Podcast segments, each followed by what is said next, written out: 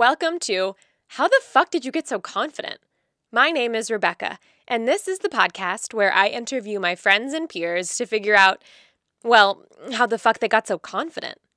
In this episode, I Skype with actor, writer, improviser, and director Ginger Gonzaga. We talk about practicing non-attachment, the willingness to fail, narcissistic personality disorder, and more.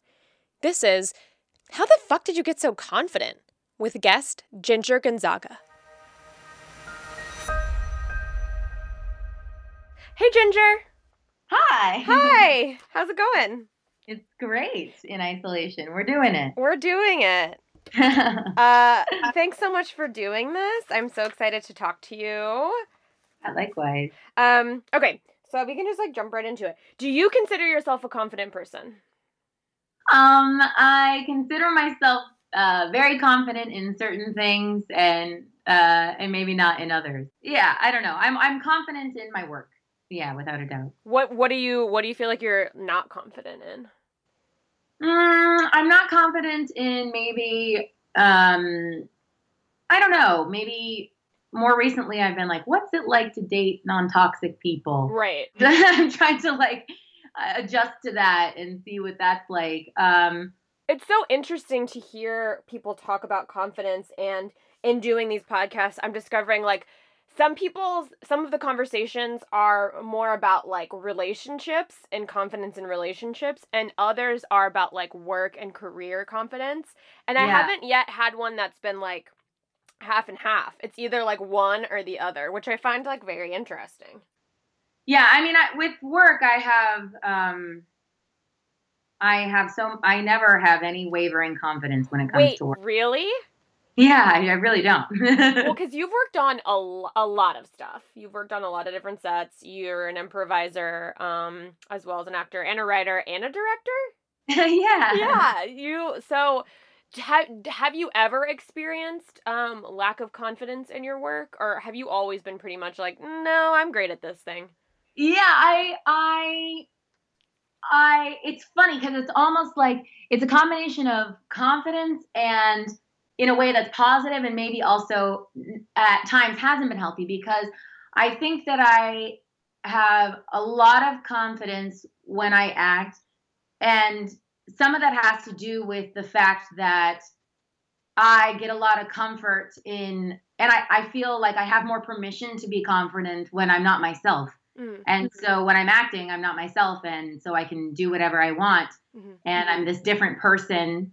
And so it feels easier. Whereas maybe as myself, sometimes I would feel like, oh, I'm not allowed to be confident, or this feels vain, or, you know, you know, some sort of societal um, conditioning, you know. Yeah. But the other thing with work, and I, and I feel like you learn this a lot with comedy and improv, is just that willingness to fail and then really just never... Um, knowing what, knowing that rock bottom and knowing that like embarrassment on stage, or knowing it really, when it really doesn't work, and then also not giving a shit, or knowing how to save yourself after you fuck up, or knowing that other people, like let's say at an improv show, will, will save you if you fuck up. Right. Um, but I think that that helps. And also with, with acting, I just feel like, if you're going to do work, there's no room for insecurity. Mm-hmm. So I just don't allow it. Yeah. How did you, how do you feel like you cultivated that, that mindset? I think, um, I actually, I will say it's a combination of, of extreme commitment that eventually mm-hmm. led to that type of confidence. So after like studying at the Groundlings and stuff, I was doing, um, I was doing hidden camera work because I was trying to sell a show, kind of like a Sacha Baron Cohen type thing. And mm-hmm. doing that like real life character work for hours, you know, where you're with strangers and stuff, there you cannot, you cannot fail to, you have to be one hundred percent committed. And so some of that commitment is a belief in yourself, right? I can convince these people that I'm this weird person. And mm-hmm. there's just, it's not an option to fuck up or fail or not stay in that zone or not believe that you are that person. So and that's a totally different experience because you're doing it with strangers. Right.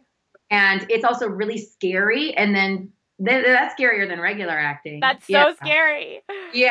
And so, and it's like, yeah, it's totally weird. Like, it's just, it's even like mentally weird, you know? Yeah. So I think that experience helped me a lot, because if I can be this other character in the real world, then I can for sure do it with other people that are trained to, yeah. in this art form. Did you ever feel during this filming process that, because this is early on in your career that you did this? Yeah, right? yeah. This is like, no, I wasn't even like hired for this. I was just making videos and stuff. Yeah. yeah. Did you ever feel, oh, this was just on your own? Yeah, I was like, for, it was like pitch materials. I auditioned for like American Idol in character. I did, you know, a lot of weird I stuff. I didn't know that.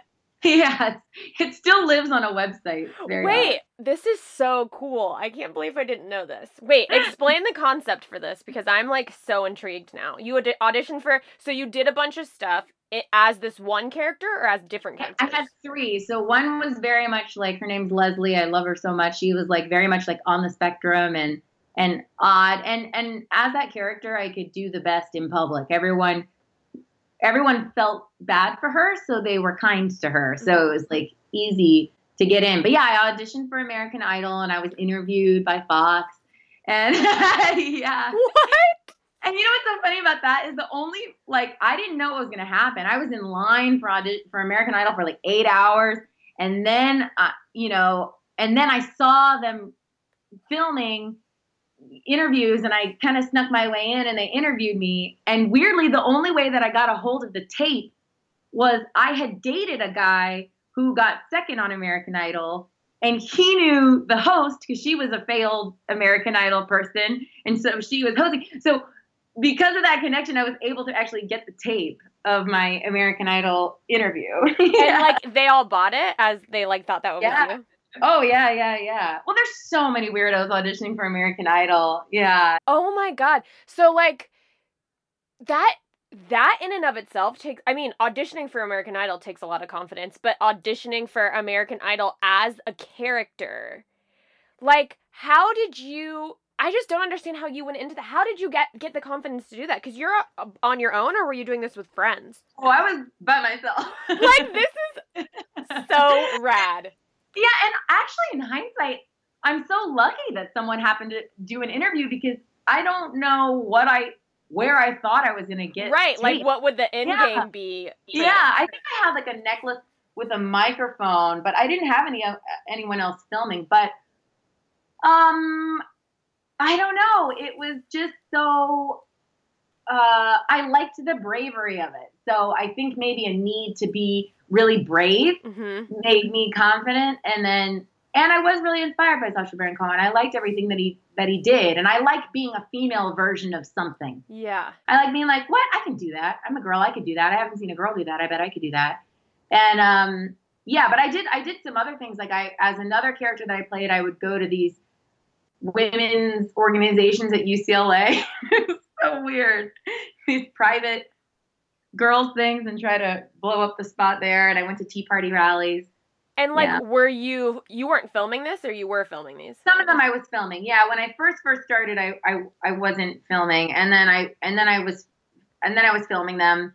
Um, I filmed, I filmed the tea party rally, and I filmed, um, I'm trying to think of some other things. One, one I did like as a sketch. I played this Filipino woman who had been adopted by this Mormon family, and they should think she's twelve, but really she's thirty-five. So I filmed, I filmed that as a, a sketch, but then I would do like hidden camera stuff as her.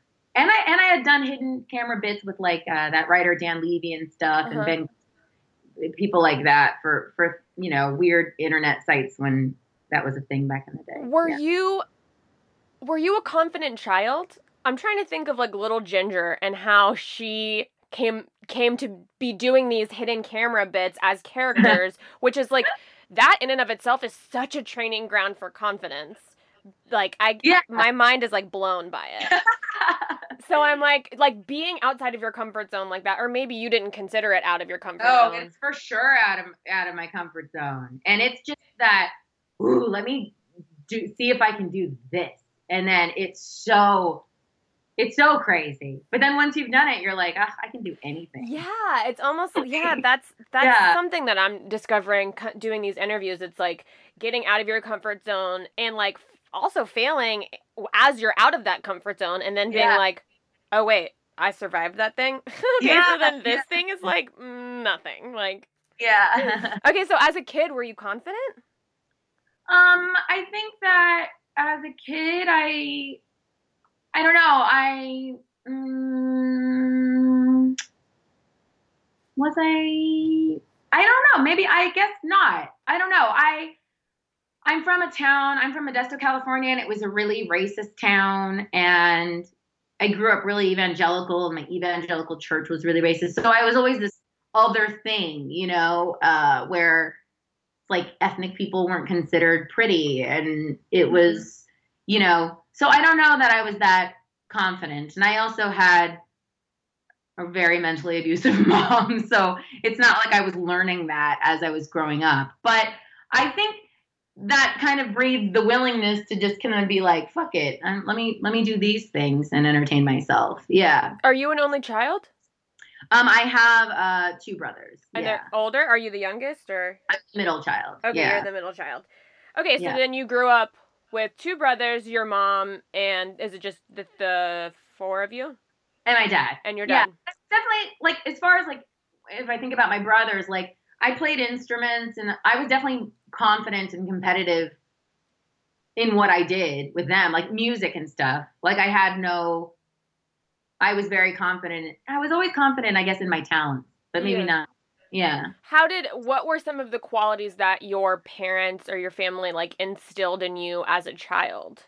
Um, well, it sounds dark, but you know, they, they didn't in, truly instill much positive. It's more that I learned to survive. Yeah. Yeah. I, I knew I needed to get out of that. And I knew that, um, and it was very reality altering and actually it was very damaging. So, but thankfully, I had a um, I had scholastic programs that helped save me, and I also um, like I was very much involved in speech and debate, a speech and debate program that I just I think every student should do speech and debate because it instills so much um, confidence in people. It gives you so much um, access to information and knowledge, and you're learning how to speak, and you're debating, and you're critical thinking and thinking about both sides of things. And I did spontaneous speaking events in that also. And I also did acting events in that program. So that program really saved me. And from so many things, my family from Modesto, oh my God, I don't, I don't know. I think I might still be in Modesto if it weren't for that program. Yeah. Yeah. It's interesting in doing these talks to hear, I'm always interested in, in what, what people grew up with, because I think that it's so it forms you as a person, you know, whether you like it or not. If you had the perf- perfect, quote unquote, childhood, you're going to be one way. If you had challenges, you're going to be another way. And yeah. it's just been very interesting to hear the what how people got confident given their circumstances, you know. And I my I relate more to you in that you were yeah. like, you know, this is not this is a toxic environment. Yeah. This is this is giving me trauma. Um, and I wonder how. Because I feel like you're, and I don't want to be like, I don't want to put people into boxes, but you're very confident, and I'm trying to get that way. And it, and it sounds like we both had some struggles as kids, and I'm wondering how you as an adult took those struggles and transformed them into being this, like, wonderful, confident, self-assured person, because I, that's something that I have trouble with.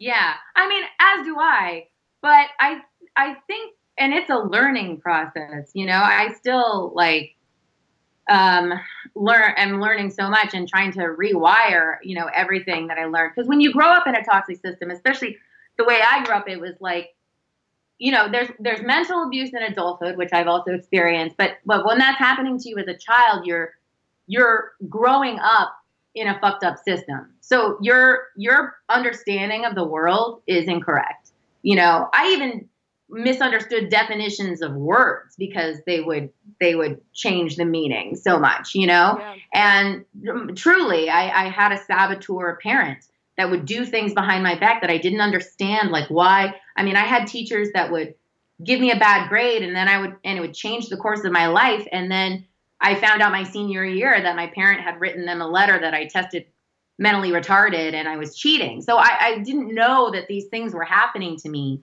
and it was really frustrating. And that's why I think I was able to like pour myself into speech and debate.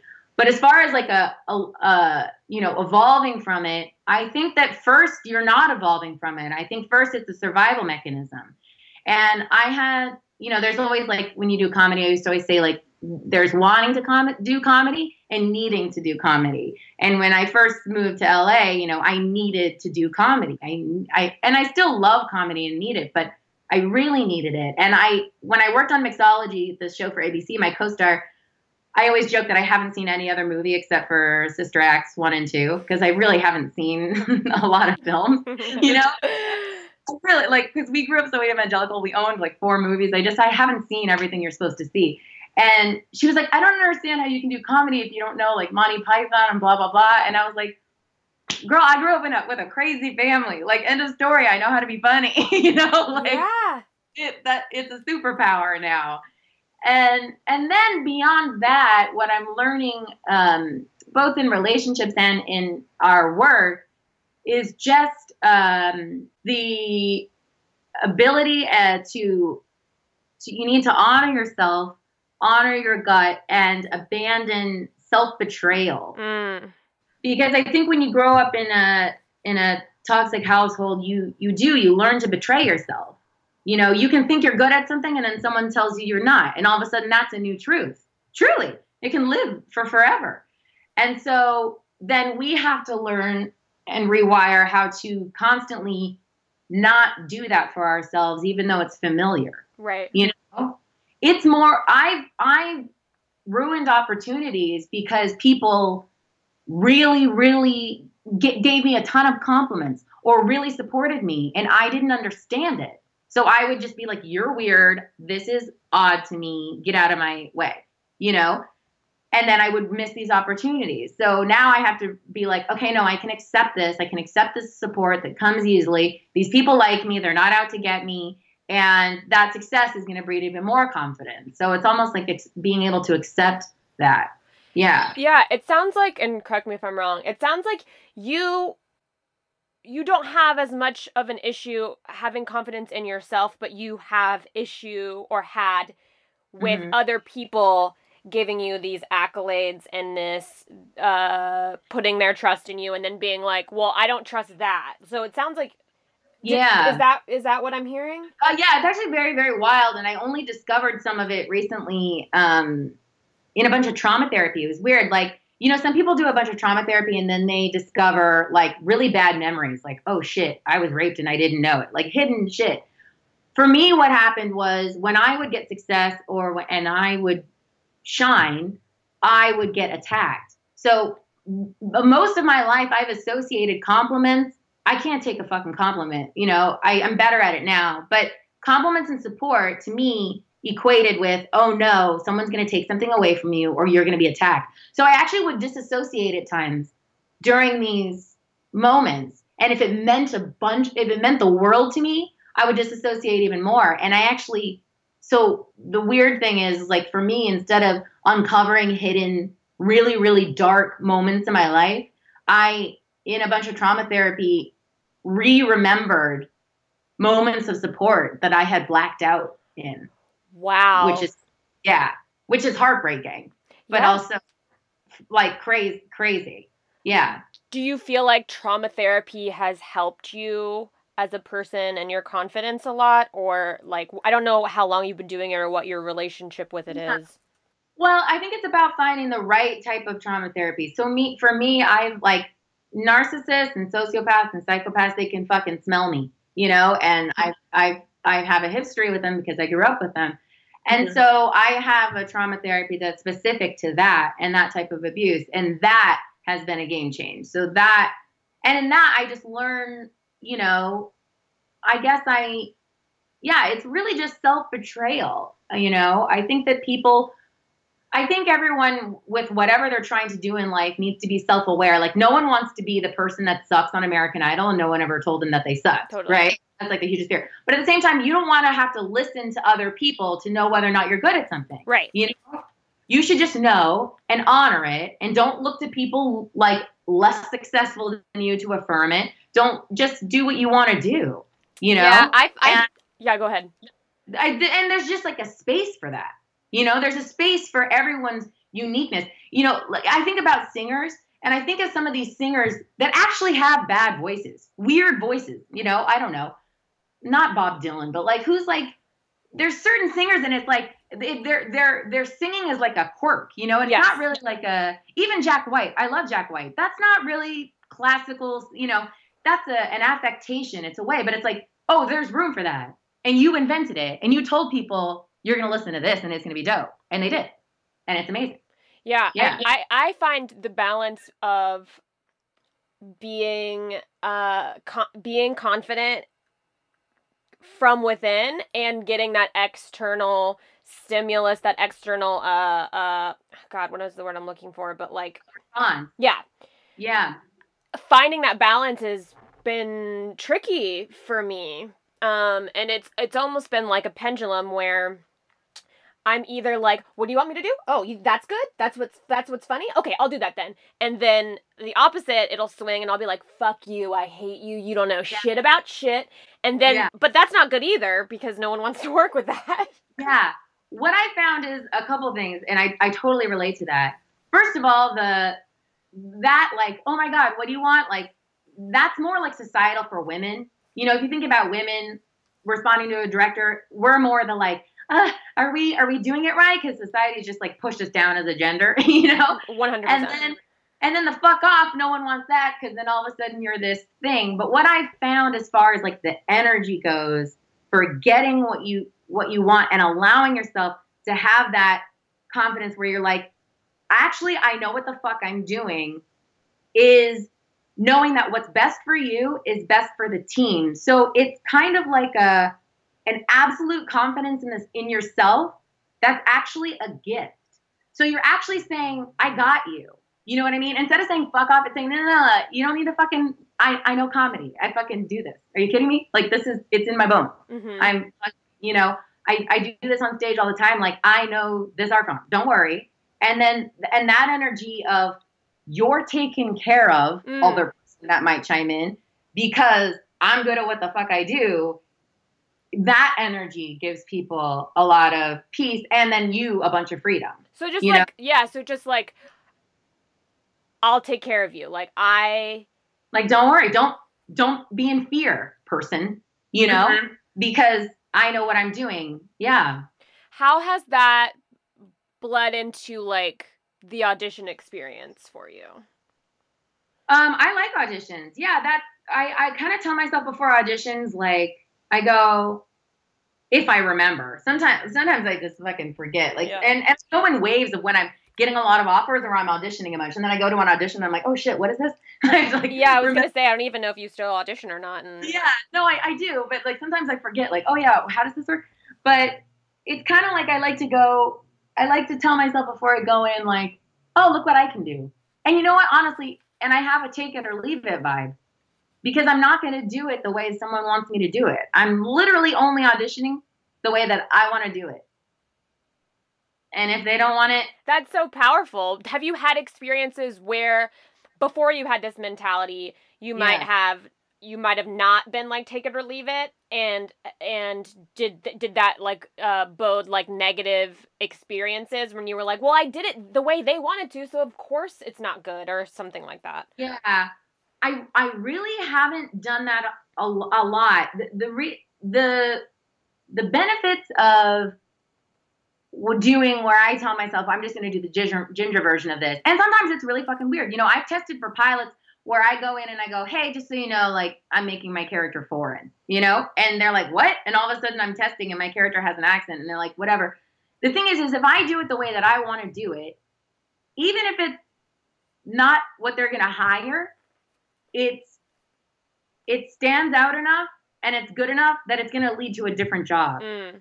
that moment actually is what will end up booking me something else, because you're not going to forget it because I did my version. And and I find that when you, you know what else helps is like, you write, I'm sure, because yep. you write sketches. Yeah. It's like, you know how like sometimes when you're, I've noticed like when I'm writing, I'm trying to make all my characters super dynamic, but sometimes I honor that like, it is just a placeholder, or what I'm writing for this character, I do expect someone to kind of come in makeup and tell me, tell me what they want it to be. So I really noticed that on pilot, mm. you know, like on a pilot, yeah, this person wrote this over the last two months, but do they know what this character is? No. So I'll tell them. And then if they want this version, like, sweet. I like the pilot I'm doing right now. I mean, I, I choose to work on cable mostly, mm-hmm. and this network thing. And I was like, well, I'll go in, but I'm going to do my cable shit. And I did, and then they liked it. So great, that worked. so, pe- so for people who don't really know the difference between network and cable, would you say, how would you describe that for them? Network usually just like has more rules, and you're a little more in a box. And cable is more freeing, a little more room to improvise, and less people chiming in. But on this on this show, they're they're letting me do what I want. And it's kind of, you know, I guess from that energy, I was like, hey, here's what I'm going to do. Do you want this? And it's so specific to me. And if they're hiring me, it's like, well, now I have to do it this way. Right. Because that's what, that's what it was, yeah. you know, would the you, the weird version. Would yeah. you say that you're good at not being attached to outcomes? Yeah. To a, to a, you know, my manager and agent chagrin, you know, I'm not attached to outcomes, and I, and I say no to whatever I want. And I say no a lot. And I fool, maybe foolishly just, you know, try to be on things that I want to be on. But that also leads to me having more confidence, because when I'm on a show that I don't feel creatively fulfilled by, I become sad. Yeah. Yeah. You're, you're such a badass. I just love it so much. Um, okay. Because I was reading this, this article that my therapist sent me about, about confidence. And one of the things was just like practicing non-attachment, and I find that really hard, because if, if if something's like a really cool project that I want to be a part of, I'm I I'm atta- I'm just well, I want to do it. I'm attached to it, so I don't know how to how to practice non-attachment. Yeah, I mean, it's hard. You know, those ones that you read for, and you're like, I don't understand. This is me, you know. And I, if they just gave it to me, like we could make it next level. But the other thing I noticed is like, when I don't get those jobs, they don't want it to be that level, or they don't want, you know, so it's it's almost like a, it's like a delusion. I'm like, don't you, because I'm looking at something and I'm like, don't you see this could be dope? And then they want some safe version maybe. And I'm like, oh, so I wouldn't have thrived there anyways. And I wouldn't have been able to do what I thought this was, you know? Yeah. It's probably not what you, it's not, It's not what you think it could be if they go a different direction, you know? So ha- have you have you auditioned or for something, didn't get it, and you were like, oh, that was, I would have been so good at it, then saw it later on, and you were like, oh, well, oh. fucking never mind. That's not what I would have given. I'm trying to think of, um, I think so. I th- I can't think of anything specific. Yeah. But usually, usually I think if I happen to catch it, I'm like, oh, they that that was supposed to be like really vanilla, or really just. It's usually just like, in my opinion, when I event if I eventually see it, I'm like, oh, they just didn't want it to be honestly that interesting, right? You know? yeah, they and also, yeah. Go ahead. With, with the non-attachment, I just feel like I think because of those crazy low points in my life, I'm like, fuck, man, like, like. It's almost like, who cares, because nothing can be worse than some of the other things I faced, you know? And confidence, you know, it, I, I, and self-esteem and all that stuff, it's like you go through waves of having to rebuild it, you know? I had mine like completely stripped like a year ago. Mm-hmm. And I was just like, wait, what? Like, who even, how did that happen? Who am I? How do I dig myself out of this? And the way to to do that is just to be unabashedly you, in my opinion. Mm. I was going to say, how did you, how did you come out of the, how, how did you in this recent one or in the past, how do you dig yourself out of these, these low points? Well, fortunately, I love art more than anything in the world. You yeah, know, you're such a good painter too. Ugh. Thanks. Oh, it's so fun. And and so I will just in a, as an in a way of anesthetizing myself in that really broken space. It's like, okay, let me let me make something. Or I'm feeling so not, you know, I feel like nothing's beautiful right now. Mm-hmm. Can I, as a challenge, create something beautiful? You know, can I fucking paint something pretty that is the opposite of my experience right now? Or can I try, or can, it, maybe it'll be ugly. But funny enough is like, if I'm painting, for example, like I'll look at it like a, a seven months later and it'll have like a message to me. You know, I don't, I don't even know what my fucking brain was painting at that time. And then it clicks like later and then that becomes a teaching experience. And it, but that, the, I love, I just, you know, also because I, I just love art in general and our profession, it's like, it's easy to be like, okay, I can get through this, thankfully, because I know that my profession exists. Like, I don't know, like, I don't want to lose the opportunity to not be able to do what I do again, you know? And, and I just think it takes like, I think it's really important to be alone. Mm. Too. Well, I think I think even in relationships, like people need as much alone time as they can have so that they can they cannot let other people's thoughts seep in, even if they're well intended. You know, I've had wonderful, well intended partners or whatever, and it's like, but still, like their opinions can um, can creep in, and you can start doubting yourself. Like I had someone joking the other day. Like I, whenever I'm pitching a show, I use visuals, and that's such a fucking Girl Scout thing to do, you know? And they were like, oh, that's so cute. And they really mean nothing by it. Right. But then the next day when I was working on it, I'm like judging myself, like, is this fucking, is this stupid? Like, is this too much? And then I'm like, no, this is the way that I do well. This is how I'm able to explain the thing that I wrote. So yeah, I have visuals, you know, but I'm, I'll, I'll be surprised and I have to catch myself by how much I can let someone's thought or critique or opinion or joke seep in and become a thought of my own, which is not a thought of my own. So you know? Yeah, so it's like changing. Because sometimes if you don't think about that, you, it'll just pass you by and you'll be like, oh, that was stupid of me to done the visuals or whatever. Yeah, but yeah. You have cultivated a mindset where you can take a moment and be like, okay, do I want to accept this information as truth mm-hmm. or do I not want to? And then yeah. make actively making that decision to say, I'm not going to believe this thing. Yeah. So it's almost like. It is a slowing down. It's like a yeah. slowing down. It's like, I don't want to say perspective change, but it's, it's like a thought. It's like a, th- it's like choosing your own thought. Yeah, and I've become better at that because I've noticed I, I have these things that I call them drive-by sentences. And it's really my gut telling me things. I've been in so many situations where my gut goes, nope, this is bad, or nope, don't do that. And it's literally like the thought flies by and then I suppress it. And it's like, I may not even remember it until a week later. So now I'm trying to go, and I even did it on the phone with my friend the other day. It's like a fucking thought flew by and I went, ah! And it's like, catch it, catch what your gut's saying. Yes, this is right. Yes, this is aligned with me. Who cares? Like, and, and anytime someone else is like, I've had some, some managers that are always like, oh, that's so lame, or this is the way to do it, and blah, blah, blah. And I'm like, who are, who are you, dude? Like, really, bro? Like, what are even like, why are you charming in about art? You're a manager, you know? So it's literally not your, like, you can maybe identify talent, but this is not what you do. Like, you don't create. So I'm not going to listen to that.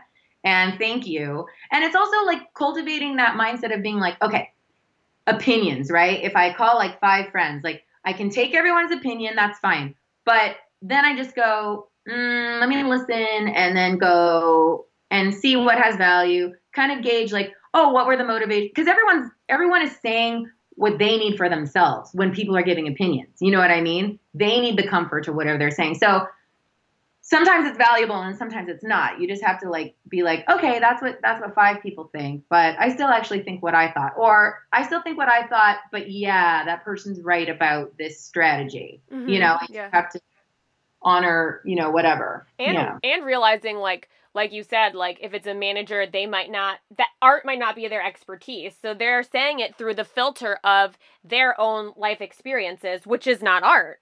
Yeah. And, and it, I just, I don't like anything that's fear-based. And I don't like, you know, a lot of times people are like, you know, they just, they just want to win, right? So they want to be successful. And they go, well, the last time I was successful, this is what happened. Ugh.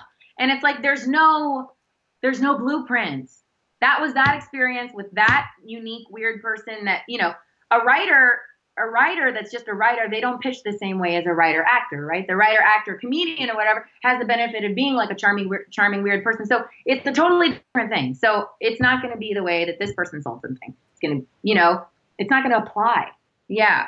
So just being wary of that. Would you say that like doing, being a visual artist or being a being a painter has benefited your confidence for other things that aren't art related? I think it's been a nice outlet. Mm. I think what's best about that is like I, my brain can take breaks from um from you know the same categories. And then, and then if I, if I use my brain in like a painting way or a visual way, uh, it'll shake up something that is necessary for writing. Mm-hmm. Yeah. yeah. Or actually, honestly, I would say more for personal growth that is more, which leads to more confidence. How, how does art, le- how does art play into personal growth? How does creating, painting, or however art, other arts you do? Yeah, I think that it's just when it, it ends up being really prophetic. And because I, in in acting and writing and directing, I know exactly what I'm doing. I'm very free when I'm an actor, but I know those art forms, right? I know what, what it is. I know all the parameters and I know um, I know what to do. Painting or anything visual, I don't know what the fuck I'm doing. So I don't care. And I'm literally just spitting something out without any judgment of myself and not giving a shit and just trying, but also just kind of being like, ah, let's see what this is. And it usually is like a need. Like I'll be like, ooh, I bet I, let me see if I can do this weird thing. And then sometimes I can, and sometimes I can't.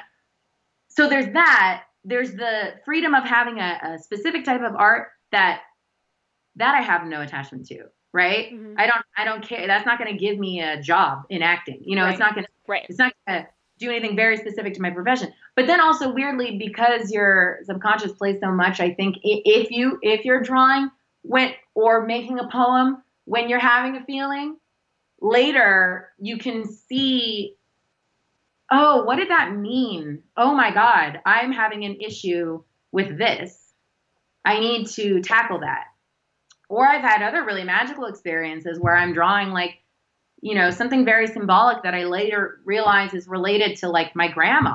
And then I'm like, oh, I need to break some sort of ancestral trauma related to my grandma. Mm-hmm. And then I do, you know, which is, I don't know if you know about ancestral trauma, but it's like fascinating. I, d- I know nothing about it. Oh my God. So this is crazy and, and so real. So the, the simplest way I can explain it is like, you know, if a if a woman is in a physically abusive relationship, let's say, her mom probably was, right? And her mom probably was. And it's a trauma is actually um, can be is rebirthed in genes, right? So other than the fact that let's say like other than like, you know, other than just being like a, a kid that sees their their their mom beats them and then they see like the, you know, other than the visual and, and, and actually growing up in the nature versus nurture thing, it's actually part of it is becomes part of your D N A, right? And so you could be doing things subconsciously. You could be acting out things on behalf of your lineage that you don't even know. And, and I've also seen it with, I just worked with a D P who just met, he was on ancestry dot com and he met his sister that he, that, you know, she had been adopted and she's doing the same thing. So even though she grew up in a totally different family, they're both acting out the same subconscious ancestral trauma, you know, but if you break it, and a lot of children of parents from third world countries uh, realize this at a certain age. And I've seen this with a lot of my friends who have immigrant parents. Like I have one immigrant parent there's so much trauma in a third world country, you know, so so you're bound to to to absorb some of that. But you can you can you can break a cycle for your entire lineage. And I just watched a, a really great um, oh shame the writer literally gave me a free ticket to uh, What the Constitution Means to Me mm. on Broadway. Yep. Yeah. So I really related to that because she did speech and debate or whatever, and what she broke for her family is like a physical abuse cycle. And, you know, the mom doesn't know any better because she grew up a certain way, being taught by a mom who is, you know, from the another time period where they really don't respect women. And it's like, you just don't know any better, you know? So that daughter is going to, to re- they're going to repeat that in their relationships unless they really, really wake up to it. But once you do, you can break it for everyone. Like for me, I know Like, I know not to consider money evil. Like, that's a generational thing from my, my grandma and, you know, and her dad who killed, who was a banker and killed himself in the Depression and, and such. And, and they just had this like idea that money was, um, is evil, or that there's more love if you're poor. So I had to kind of like mentally like break that. And if you do that, great. So if I have a bunch of money, my kids are just going to know, oh, it's okay to like reach your full potential and have a lot of money. Or like my dad has a clear, you know, creative side, and my grandma was like always trying to write a book on that side. My dad is very musical, but it's like none of these people are doing art. I'm doing art. So I break that, you know, and then I have a side of my family that's always dating, like as very empathetic, and they're always dating a narcissist. So it's like, I have to break that for myself, you know, and you can, but if you, if you find what you have to like learn for yourself, you can trace it back and you can be like, oh shit, everybody, Everybody was doing that, some version of that. How do you break it? Because I relate to you saying, my, my mother my mother is um, a, a, a wonderful empathic person, and my father is a narcissist. And yeah. That's what I grew up with. That's what I saw. And it has affected me just so much. No, girl. And I'm still working on... How many are, are of there are you in your family? Just me and my sister. Were you the scapegoated child? I, you know? Well, here's the thing. My father was absent most of my life, and he then he would co- so he would leave, and then he would come back and do all like the grandiose narcissistic things, yeah, yeah, yeah. and then he would leave, and then he would come back. I was no, I I was more so. Maybe I don't know. Actually, I haven't really thought about that. Sometimes it goes back and forth because, like, if there's three kids, there's the golden child, the scapegoated child. You know, that is sabotage and they blame everything on, that was me. And then the neglected, and that's like my older brother. But I, well, there's a couple things. First of all, there's this one website that you have to go through, the holistic psychologist. I, okay. I put it on my Instagram. Um, but she breaks down like really well what trauma bonds are. So, so children of narcissists, it's a whole thing that uh, it, it's a whole life, you know, that, that doesn't have enough therapists around it. You know, I specifically have one now, like for that, for children of narcissists, for people who date. You know, I've dated sociopaths, I've dated psychopaths, like truly. I mean, Adam, I had one really, really lovely person for like ten years, so I just got to clear him. But um, he's going to be like, what? We should stop you, friggin'. But so, okay, so let me try to think about breaking it, because this is a process, and it's not like I've completely fixed it. But well, an important thing is ma- making sure that you break it in your love relationships, right? And what I've learned is that um, subconsciously people will be attracted to the person that reminds them the most of the most toxic parents. And so you can, and there, for me, for example, there's a need to fix that person or love that person, because I subconsciously I think, okay, well, if they can finally love themselves and not be super narky, then I'm allowed to be loved and not be sabotaged, you know, then I'm free, you know, so I'm still, I'm still hunting for that person. You know, I'm like, I've been in that zone where I'm like, oh, okay, let me just get you to, cause that's what those people need. They need to fucking love themselves, you know, then they're not monsters to other people. Yeah. And it's a personality disorder. But so there's, there's that. And then, yeah. So, so trying to make sure you, you're not with a narc. And also, I think, you know, g- when you're the opposite of that and you're an empath or whatever, and, and you're just the non narc in the relationship, it's like giving yourself permission um, to to really love yourself and give yourself a shit ton of self-care. And that's what's so funny, because self-care is, is so important, but in the right hands. Like, you and I probably need to double down on self-care more than we realize, mm-hmm. right? In every sense of the word, our brains, how we view ourselves, all that shit. But put that information in the hands of a narcissist, and they're just going to abuse self-care in a way that's selfish. Like, oh, I can't honor your needs. I can't be nice to you because I have to, like, you know, be with myself. And it's like, oh, ever, it's always just you. You're a narcissist, you know? Yeah. So, yeah, but, but yeah, so it's like breaking that cycle with your partner, and then, and re- rebuilding what, what they've done as, as you grow up under that cycle, because narcissists will always be in that, uh, in the pattern of idealize, devalue, and then discard. Right. So what I noticed from me and my friends who are children of narcs or sociopaths or whatever is, like, sometimes we date assholes because, let's say you have a parent, right? And they, they did idealize you and they did support you and do all the things. And then all of a sudden, like you, then they go away, you know? That disappointment is so gut-wrenching. And especially as a child, is there anything worse? So if you date a piece of shit, you subconsciously know, well, at least they're not going to disappoint me. And I'm not going to have that wonderful person that eventually goes away, because that sucks. Because that's you just know? like too much to bear. It's so much. And as a kid, you know, and it's so confusing.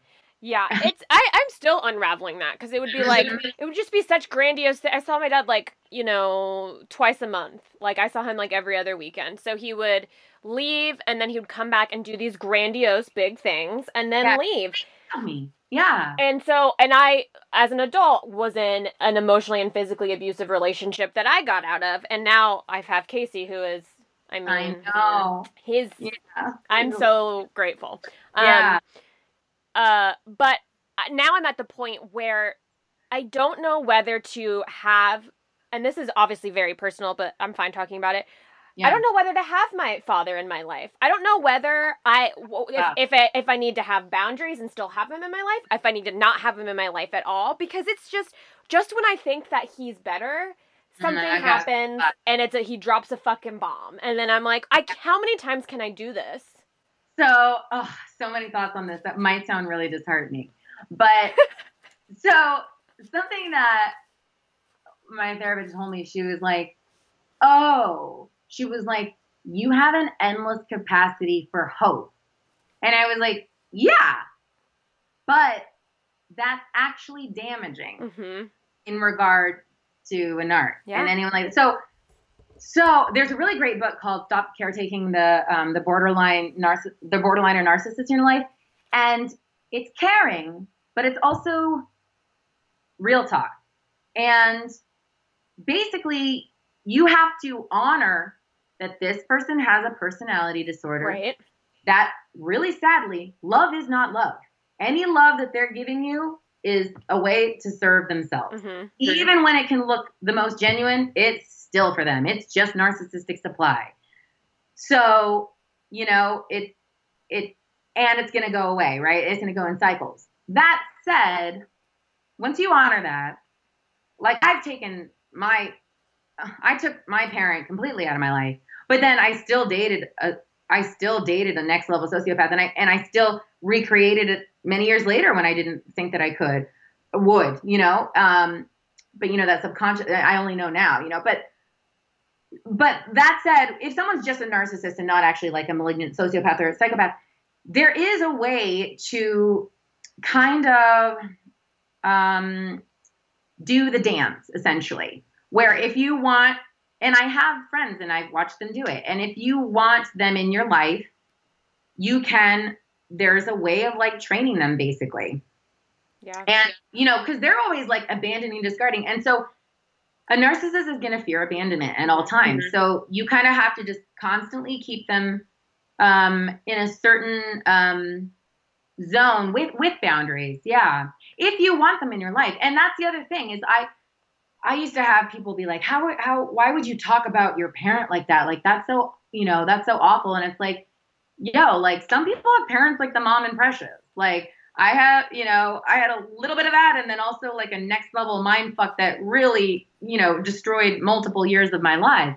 And so I'm fine with cutting them out completely, because that's the other thing about hope is they do not change. It's not possible. Mm-hmm. It's not like you, they can, they can do a point of therapy where, you know, what they do for people who have Asperger's is they teach them how to mimic, how to be a good person, mm. right? Not, but, but a person that will understand emotions. So a, a person with Asperger's that's in therapy will be taught, if somebody cries, if your partner cries, say something like this, "Are you okay?" Right? And so now the wife in that relationship feels seen. But the person with Asperger's still isn't relating to that because they have Asperger's. Mm-hmm. They just learned what they need to say in order to give love and have their partner um, feel seen, you know, but they're actually not having the experience. They just learned how to kind of mimic a person that does that.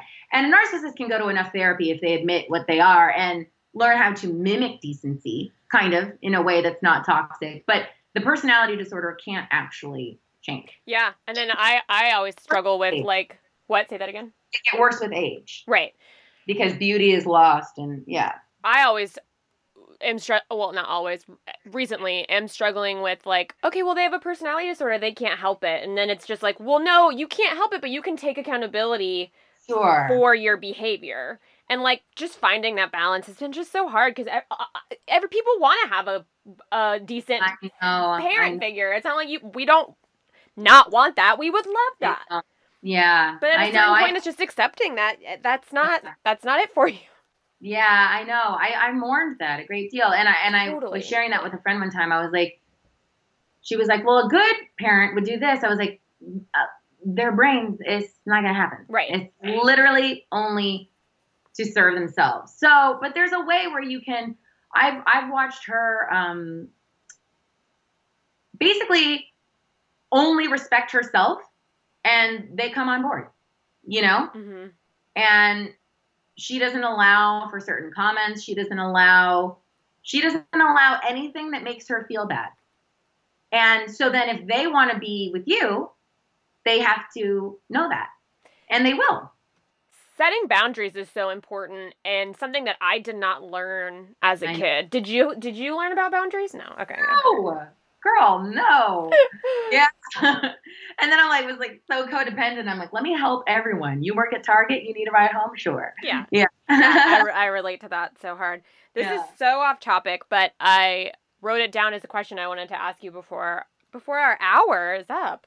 Um mm-hmm. uh You mentioned, you talked a little bit about having, uh, being wary of, of other people's comments, or like almost that, that group, being wary of other people. Is that fair to say? Yeah. Other people's opinions. So how did that play into being on an improv team or being a part of, you know what I mean? Because that is so, yeah. you're so reliant on a team. And I'm, I'm curious, like, why you leaned into that as opposed to like a stand-up who is just on their own. Oh, that's funny. Uh, I, I see improv as great. I, I love that about improv. I like a team, and I like being supported, and I like, um, I think because there's so much freedom and so much pace and speed to improv, it all feels electric. Like it's in the moment and everyone's safe and it, and it's cool. Stand up I actually didn't like very much because I didn't want to be myself. Mm. You know? And and I didn't I I don't I don't have a need, like if I did stand up, I really liked doing stand up when I was in character. But mostly like, you know, people are talking about themselves. I don't want to talk about myself that I much. I really yeah. Yeah. And also like we're actors. So why am I trying to like really be a hundred percent? I don't know that I want like a visual record of me as I always am when I'm trying to hide as different characters all the time, you know, mm-hmm. but I don't you, think you're a chameleon if you do that. You never felt like distrust, uh, during improv or like on your team, or you just made sure you surrounded yourself with good teammates? But sometimes I feel like you don't have a choice. Like if you're put on a Herald team or, you know, the equivalent at Groundlings, you don't have a choice of who you're playing with. Yeah, you don't have a choice. You just gotta, you just gotta trust. And and I only really do those Groundling shows on Wednesday, but I don't know. I think it's just like if someone does something shitty, it's gonna show. And honestly, it's obvious. Yeah. Like really, you you went for that joke and it tanked the whole scene. Like we all know that's not my fault. I don't care. Yeah. You know. Like, you know, you pre-wrote that, like, we can tell it, you know? yeah, yeah, yeah. The art form, the art form almost like as a whole doesn't work unless everyone signs up for the fact that we got to love each other, support each other, and have each other's back. So it, it does, the art form doesn't work without that. Yeah. Yeah. So you know that as you're like, we're all going to love each other and support each other. So that kind of gives you the reassurance that you need. Yeah. And it's just like, I don't know, just that the spontaneity is so much fun, you know? It's the most fun. I didn't realize I'd miss it as much as I do in quarantine. Yeah. It's I it gets, it gets me so much joy. I, I, anytime I do a Wednesday show at the Groundlings, I'm always texting Brian Palermo like, I've been happy for three weeks. it's, it's so true. It's so like, true. Oh, that hour where we were stupid, and it's and it is yeah. It's, there's a lot of love in improv, I think. Yeah, I, I, and and stand up was so competitive and yucky. I remember I remember you know doing stand up at the Improv and and watching comedians be like, yo, good set. And I'm like, we're all standing behind the light. And I'm like, I heard you two seconds ago clowning on that man. Like, go fuck yourself. You're all fake. yeah. Yeah. That's so. a, that's a world that I don't know that I want to be a part of. I'm just too, I, I'm too sensitive a human to do it, I think. And good to know that, yeah. you know, yeah. Not put yourself into that, into that space. And it's a lot better now. It's funny. I was dabbling with it again a couple of years ago and I was like, oh, it's so much more supportive of women now and blah, blah, blah. But still, it's, it's a, you know, that, that art form's tricky. Yeah. All right. Well, before we go, I, I'm just going to read off Ginger's list, Ginger's list for self-confidence, which is just the notes I've been taking throughout yeah. this talk. Okay. Willingness to fail, commitment, yeah. commitment, believe in yourself, be brave, get out of your comfort zone, honor your gut, therapy, yeah. do your vision. Mm-hmm. Practice non-attachment, be yourself, give yourself alone time, be independent, slow yeah. down, slow down your thoughts and choose what you believe. Self-reflection through art. Yeah, I love that. That's so nice. That's a good list. Like, I love that list. Thanks. uh, thank you so much for doing this. Oh my God. Yeah. I could seriously talk like uh, for another hour with you, uh, but... Uh, we'll have to save it for another another time. But this was so delightful. Thanks. Likewise. And you have all the reason in the world to be the most confident person on the planet. Oh, so it's not to me that you would even be on this to learn. But I, I, I, I can relate for sure. Yeah, it's a it's a it's a journey. It's a journey. Uh, well, thanks again. Hey, thank you so much. Good to chat with you. Thanks for listening to this episode of How the Fuck Did You Get So Confident? I'd love to hear from listeners about things that have helped you build your confidence, whether that's a mantra, a routine, maybe a favorite book, or an event that you went through. Leave it in the review section. Or if you have a question regarding confidence that you'd love to hear discussed on this podcast, you can leave that in the review section as well, and I'll check it out. Thanks again.